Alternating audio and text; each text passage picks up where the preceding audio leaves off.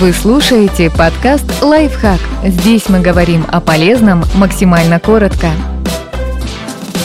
Пять способов погладить вещи без утюга. Для этого подойдут влажное полотенце, фен и не только помощью фена. Положите вещь, которую нужно погладить, на плоскую поверхность и продуйте феном, держа его в нескольких сантиметров от ткани. Чтобы добиться лучшего результата, обработайте одежду горячим воздухом с двух сторон. Морщины исчезнут прямо как по волшебству. Предварительно можно слегка смочить вещи водой. Это поможет смягчить их и разгладить самые сложные складки помощью душа. Этот способ особенно подойдет тем, кто путешествует. Повесьте вешалку с одеждой в ванной, включите душ с максимально горячей водой и закройте дверь, чтобы создать эффект сауны. Через 10 минут посмотрите, насколько разгладилась вещь. Если складки никуда не делись, оставьте еще на 10 минут. Конечно, это не самый экономичный и экологичный способ, поэтому лучше использовать его только как крайнюю меру помощью утюжка для волос. Он хорошо справляется с особенно упрямыми складками, например, у воротника, на манжетах и рукавах. Главное убедиться, что утюжок не ржавый и на нем нет остатков средств для укладки или волос. Также следует осторожно выбирать режим нагрева и не слишком сильно давить на одежду при обработке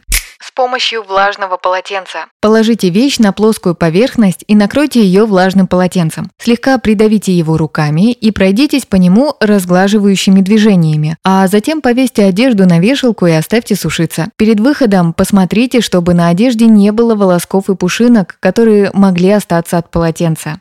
С помощью готового спрея для разглаживания складок. Иногда его еще называют жидким утюгом. Всегда держите такое средство под рукой на случай экстренных ситуаций или поездок. Готовые спреи можно поискать в обычных магазинах с бытовой химией или в интернете. Чтобы погладить вещи таким способом, как правило, нужно повесить одежду на вешалку, распылить спрей с расстояния примерно 25 см, расправить складки руками и дождаться полного высыхания. Но лучше перед применением изучить инструкцию на упаковке конкретного средства.